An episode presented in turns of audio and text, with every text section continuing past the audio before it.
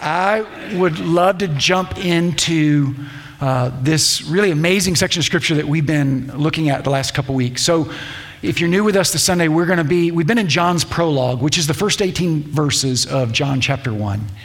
And man, it is rich and deep and wonderful. And, and I love what, what John does uh, as he is writing this and as it is inspired to show us something about Jesus, because a lot of the stories that we tell are stories where we get to know the main character in part up front, but as the story continues, you go, oh, I think I know who this main character is. Like I know more about them now. Oh, this is the, you know, this is the real king that no one really knows about, but he's really the heir to the throne. And that's the way we, we tell stories. But John gives everything about Jesus in the first 18 verses. John wants you to know exactly who he is. He doesn't want you to miss him. And then he spends really the rest of his gospel giving evidence to what he's already said. And so, as we've looked at these, these, these verses, like we're going to hit this, uh, an additional verse, we're going to add to what, where we've already been. So, if you have your Bible, John chapter 1, I want to start in verse 1, but then we're going to land in this verse 14 today and let that be uh, our focus first. So, in the beginning, John writes, was the Word, and the Word was with God, and the Word was God. He was in the beginning with God, and all things were made through him. And without him was not anything made that was made. In him was life, and the life was the light of men. The light shines in the darkness, and the darkness has not overcome it. There was a man sent from God whose name was John. He came as a witness to bear witness about the light, that all might believe through him. He was not the light, but came to bear witness about the light, the true light which gives light to everyone, was coming into the world. He was in the world, and the world was made through him. Yet, the world did not know him. He came to his own, and his own people did not receive him. But to all who did receive him, who believed in his name, he gave the right to become children of God, who were born not of blood, nor of the will of the flesh, nor of the will of man, but of God. And the Word became flesh and dwelt among us. And we have seen his glory. Glory as the only Son from the Father, full of grace and truth. If you could just hear John's words, and as he begins to write, right, he's starting, starting way back, right? He's starting before creation itself. He's kind of like in the beginning. Right? Like even before this world came into being, even before we get Genesis chapter 1, he's saying, go all the way back. So if you could start as high as you possibly could, John is there. And as John begins to write, he begins to talk about this word that was in the beginning and then how light and life began to be expressed and how this witness to the light began to point people. And he's just like making this slow, slow descent to where he lands in the lowest point of John's prologue in verse 14. He lands in this kind of the, the, closeness and the nearness of God as we begin to realize this, this lowest point in the text. And yet, in all of his gospel, there's nothing more thrilling. There's nothing more amazing than what John is writing in this moment. As he descends in this close proximity, the Word becoming flesh, he begins to say something about the eternal, about the divine, about the creating, about the seeking Word that now takes on flesh and dwells among us. He's, he's writing about Jesus, who is the true historical person of God the Son taking on flesh and being with us.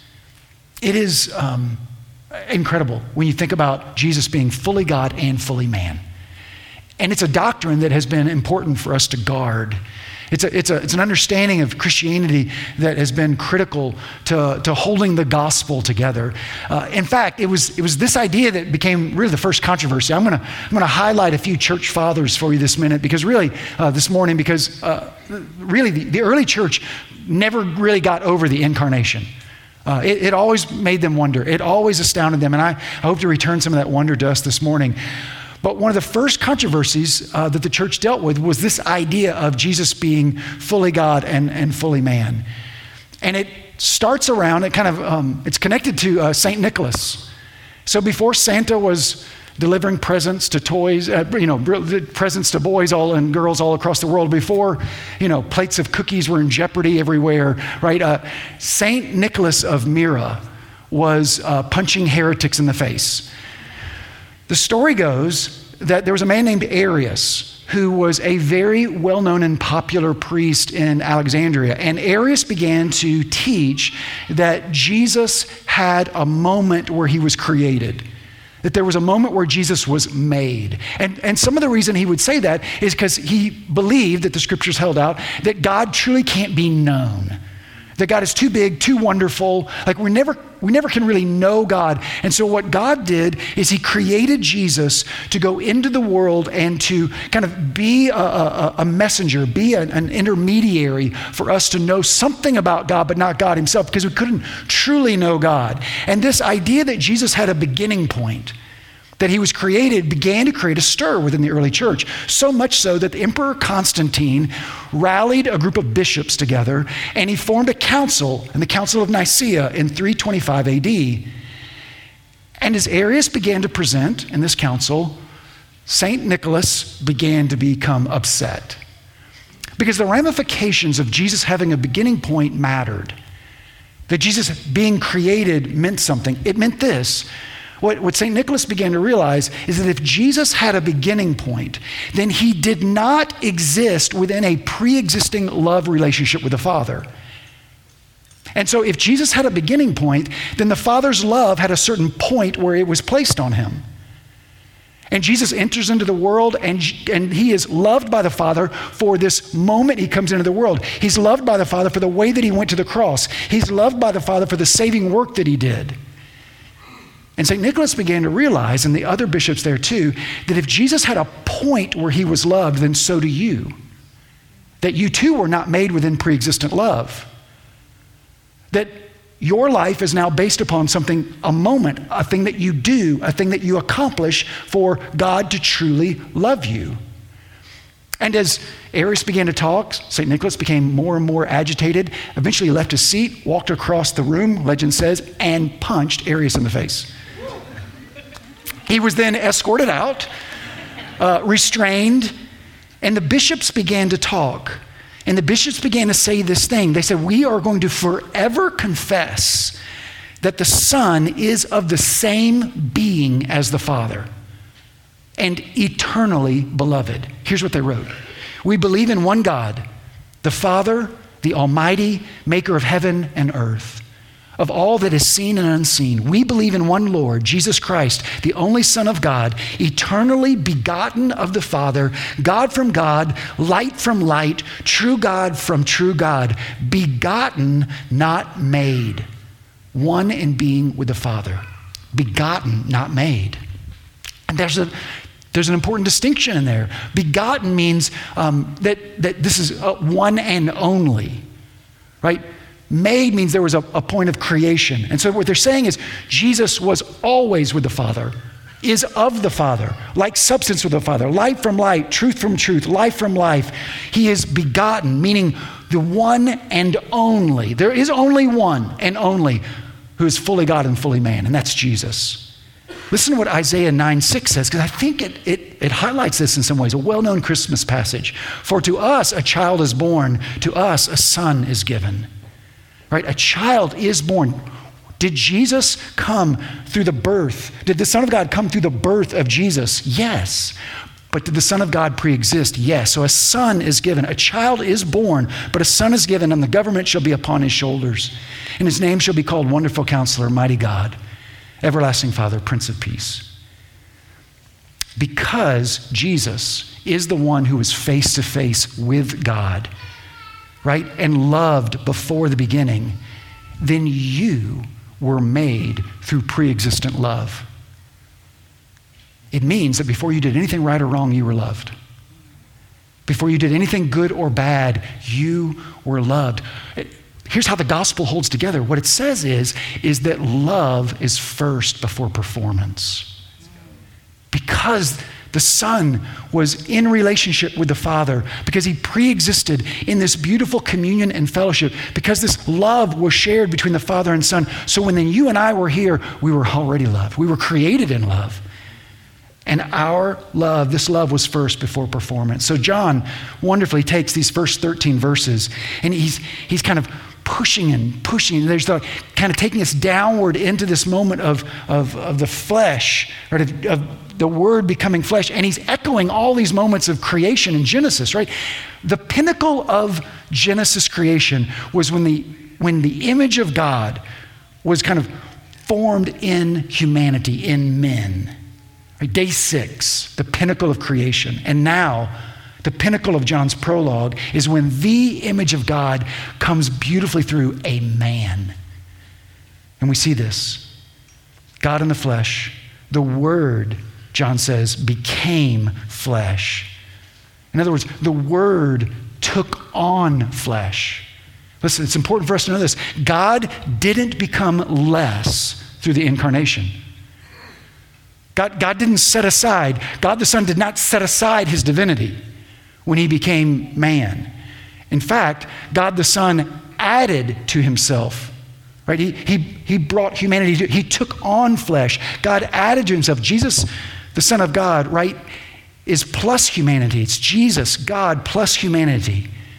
Now, there's a, there's a verse that Paul uses that can sometimes be confusing, but man, it was so insightful to me looking at this. Paul said that God emptied himself in Jesus. Let me show you this. Philippians 2 7. It's talking about this servant quality, this humility that we see in Jesus. In Philippians 2 7, it says, But Jesus, God, God, emptied himself by taking the form of a servant, being born in the likeness of men. And so the idea could be that God has poured himself out, right?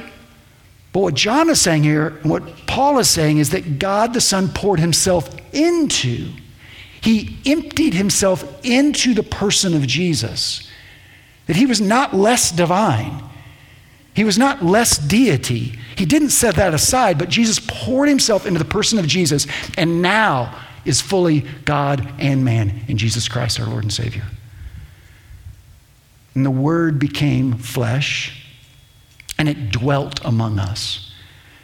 That, that word dwelt, it means um, to live in a tent it was in a tent, it tented among us. And man, and that's also this amazing reference and allusion back into the old redemptive story where God takes Israel out of Egypt and he moves them to the Red Sea, he moves them into the wilderness.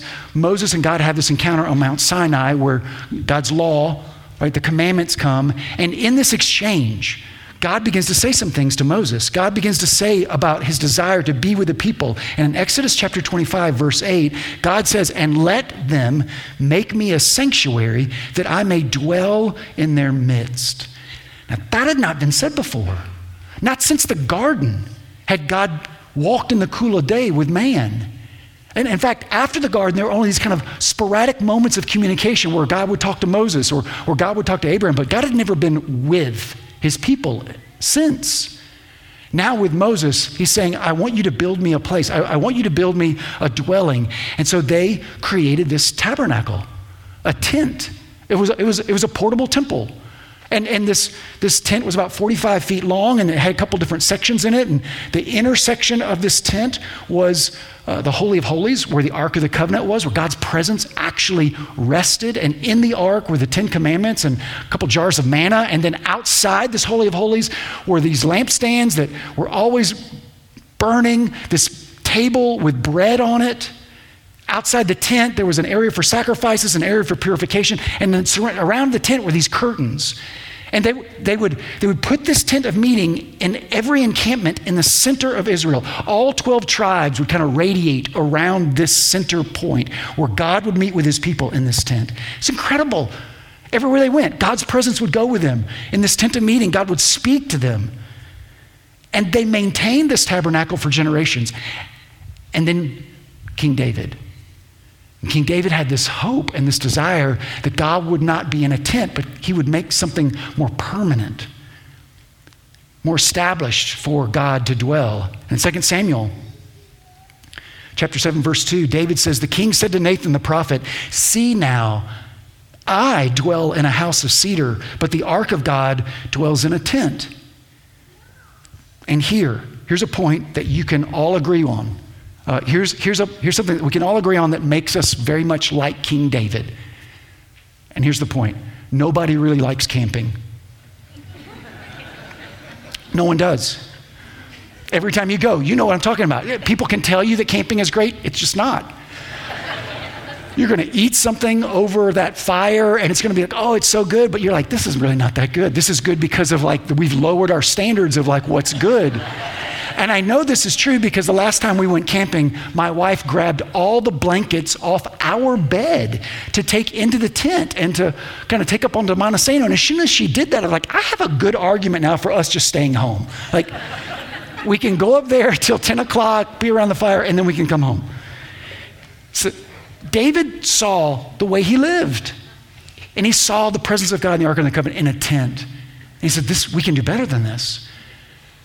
God said, It's not going to be you, David. You're not going to be the one to build me this temple, this place of permanent residence. It's going to be your son, Solomon. And man, Solomon did it.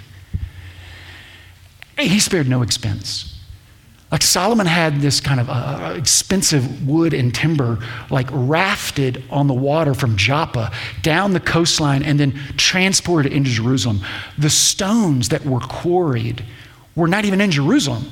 They measured them, manufactured them, quarried them a distance away, and then they just brought the stones and fit them together on Jerusalem. In other words, there was no hammer, there was no chisel, there was no saw. They built the temple in this reverence and awe and quiet. The interior of the temple had these overlays of gold sheets. The whole interior was just gold. And imprinted on it were like lions and angels, palm trees. Like it, it was, it was breathtaking. There wasn't anything like it in the world. Some speculate, some scholars look at the first temple that Solomon built, and they said if we were to do that again, it would cost somebody anywhere between three and six billion dollars. It's incredible. Solomon dedicates it, right? And through this dedication, this prayer, where, this, where the presence of God is going to fall inside the temple, like fill the temple. Solomon begins to say some things. Listen to what he says. Second Chronicles chapter 6, verse 1 and 2, and then 18. Then Solomon said, The Lord has said that he would dwell in thick darkness, but I have built you an exalted house, a place for you to dwell in forever. Listen to what he says in verse 18. But will God indeed dwell with man on earth? Behold, heaven and the highest heaven cannot contain you how much less this house that I have built? Right in the middle of Solomon's prayer of dedication, he's doubting. What's really happening here? Is, is God really going to come and dwell with us? Can I really build God a house that is adequate of his sovereignty and divinity the, maker of heaven and earth, the one who holds the cosmos together, is he going to come and like live in this place? And so Solomon, even the most amazing thing that was built, he's also wondering like, how is this even possible? How could God really come and dwell with us? And that's what John begins to highlight right now. When John says Jesus is the dwelling place of God, when he says the word took on flesh and dwelt among us, and he says, and we have seen his glory, John is like, can you believe it? God actually came. Not in a tent, not in a temple, but in, a, in the person of Jesus of Nazareth. And we have seen his glory. Again, he's, he's drawing from a moment of the Old Testament experience where Moses says, God, can I see your glory? I want to know you. I want to see your face. And in Exodus, when Moses asks God that, God's response is, You cannot see my face. No one can see my face and live. 1 Timothy 6 highlights this too. It says that God lives in unapproachable light. So when Moses says, God, I want to see you, I want to see your glory, I want to see your face, and God's like, You can't or you'll die. Remember, he tucks Moses in the cleft of a mountain and he covers him up with his hand, and God passes by and he re- removes his hand so that Moses can see where God just was. You can see me go by. That's, that's, as, that's as close as you're going to get, or you will die. Then the writer of Hebrews says this about Jesus Jesus is the radiance of the glory of God and the exact imprint of his nature. And he upholds the universe by the word of his power. What they're saying is no one has ever seen God until Jesus. No one has. No one, no one could know him. No one could see him. And yet, John's saying, we did. We beheld him. We saw his face. We touched him. John said, I, I, leaned on his side. I leaned on his chest at the Lord's Supper. We were there. We saw it. We can now see the glory of God.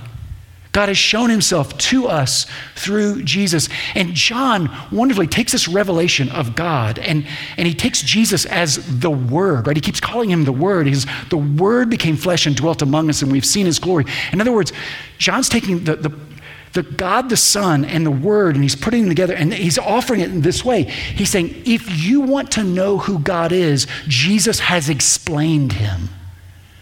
He has articulated him. He is the message.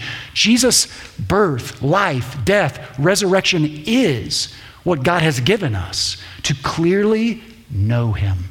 To know Him. It's fantastic. What John is saying is we can know God. You can know God. You can know your Maker. You can know the Creator of the universe. You can know the one who, by all things, were made and holds it all together. You can know Him through Jesus. You can know God. And not only that, but when the Word becomes flesh and dwelt among us, uh, you can know that God knows you. Not only can you know God, but you can know that God knows you. You can be sure of it. Hebrews chapter 2, verse 17. Uh, that whole Hebrews 2 chapter is fantastic. But just this one little spot it says, Jesus was made like his brothers in every respect. Made like his brothers in every respect. See, in the early days, right, the, there was always this confusion like, can God, can Jesus really be fully God and fully man? Can, can he really be this? And so, out of that, instead of just like kind of being in wonder of that, people began to dismiss parts of Jesus, either his divinity or his humanity. And there was one group out there that began to kind of, kind of lean away from the humanity of Jesus. They're like, well, maybe he wasn't really human. He was God. But when we saw him eating, when we saw him sleeping, when we saw him getting tired, that, that, he was just kind of, he seemed to be doing those things, but he wasn't really doing those things because he was God. Some of this still remains. We get confused when we think about Jesus. We watch his life, right? But there are moments where we think like, man, did he just kind of like take a hit of divinity? Did he just kind of stop being man for a second and got all godly, right? Like, can, is that what he was doing? Like he just kind of power up in that moment, just became God. And then all these other moments, like, but we don't see that. The Gospels don't give us that. The Gospels see Jesus crying, they see Jesus sweating, they see him exhausted. They give us a person who is fully human all the time. Sinclair Ferguson says this. He goes, You have never felt as weak as the Lord Jesus felt. That's something to think about. You have never felt as weak as the Lord Jesus felt. Well, I thought he was God. He goes on to say, You have never felt as thirsty as Jesus. You have never felt hunger like Jesus. You've never felt as sorrowful as he felt. You've never experienced the shame that Jesus experienced. Why is that? Because Jesus tasted all of these things in the flesh in the most sensitive of humanities. He was never numb, he was never dull, he was fully alive. See, what happens, happens when you and I sin is when we sin, we take the easy way. We're met with a decision. There's an opportunity for obedience, an obedience that could be costly, an obedience that could be difficult or hard, right? And so when we sin, in a way, we're choosing what's easy. We're choosing what's now. Jesus never did that. So he saw temptation to a point that you never have. He suffered, he felt, he hungered, he thirsted, he ached in ways we never have. He felt deeply because he was fully alive too, without sin. Augustine makes the statement about Jesus. Listen, he goes, Man's maker was made man that he, ruler of the stars, might nurse at his mother's breast, that the bread might hunger, the fountain thirst, the light sleep, the way be tired on its journey, that the truth might be accused of false witness, the teacher be beaten with whips, the foundation be suspended on wood, that strength might grow weak, that the healer might be wounded, that life might die. This idea that, that Jesus was made like us in every way. Hebrews 2.17. It, it, it speaks to this idea. It's been said that what Christ has not assumed, he has not healed. What Christ has not assumed, he has not healed. Let me, I hope you eh, say this in the positive. What God takes on, he also saves. What God takes on, he also saves. Christ took on flesh and blood so that flesh and blood could be healed. Because Jesus became like us in every way, he takes us in every way to the cross. And this is what we hope for, right? This because Jesus came into the tangible, into the material. It means that heaven is not just going to be a place where the world and the earth is discarded, but heaven is going to be new. The world is going to be new. You're going to be new. You get a new body because Jesus went to the cross in the body with flesh and blood. What died on the cross is going to be resurrected and renewed as well, saved. So, what Jesus takes on, he saves in this way.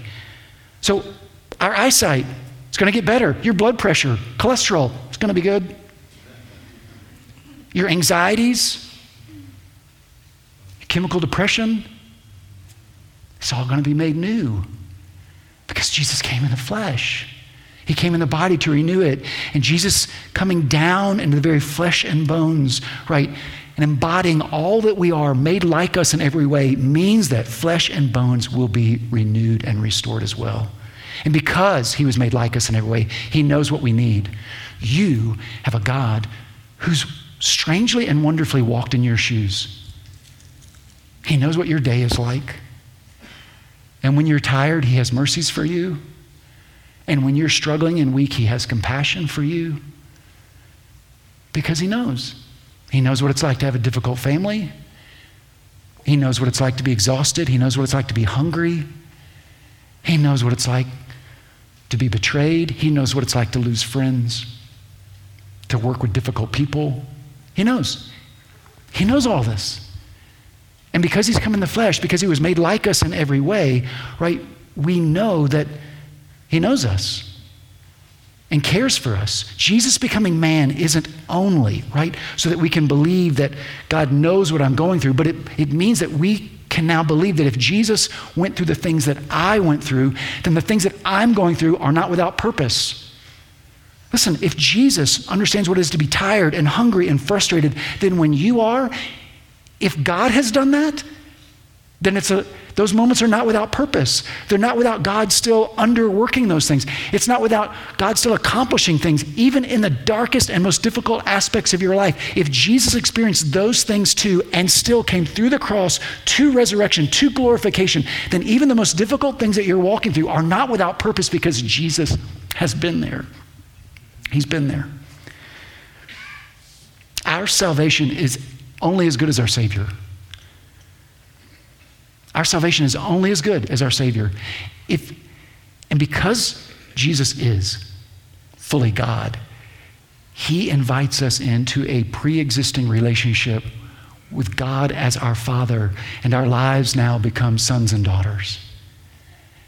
Because Jesus is fully human, right? He now is the perfect substitute. He now is the high priest that advocates for us. He now knows our life, and He now is in heaven, kind of welcoming us in, knowing us, knowing what we need, having compassion, being where we are. He knows us deeply in this.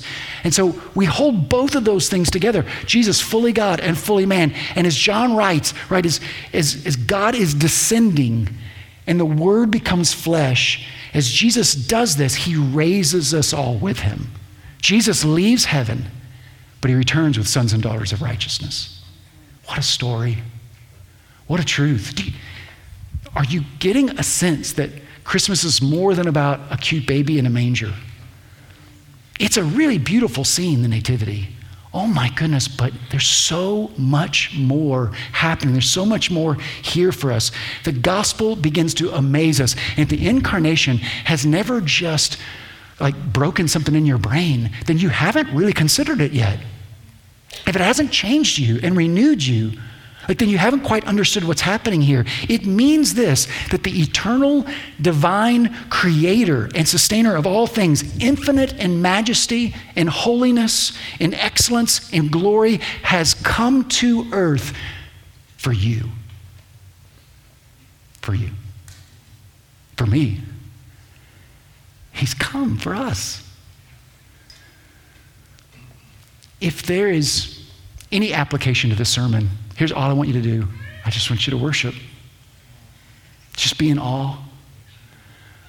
Let wonder kind of stir in your heart and, and begin to move you in affection towards this event that we celebrate. That, listen, why have I told you so many things the church fathers said from, you know, 300 and 400 AD? Because they never got over this either.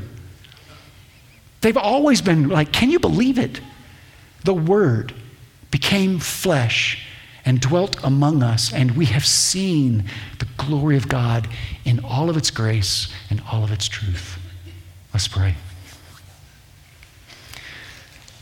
God, help us in this moment. Um, just be amazed and to give you glory, to find ourselves in awe again of you that the Son of God would come for us. I pray that the gospel never gets done overwhelming us. And it would, we would be this Christmas even, this Christmas even more uh, filled with surprise and wonder, and that wonder would lead us to worship. Can you believe it? John says that Jesus came to his own, and his own did not receive him, but to those who did receive him and believe in his name, he gave them the right to become sons and daughters of God. A decision that God was behind, a decision that God was fueling. God, I pray that if there's anyone here today, um, let, let Christmas be born in their own hearts. Jesus be born in them. Let them believe, let them receive. And for others this morning, God, let us just be more amazed, more in awe, and worship you. And it's in your name we pray. Amen.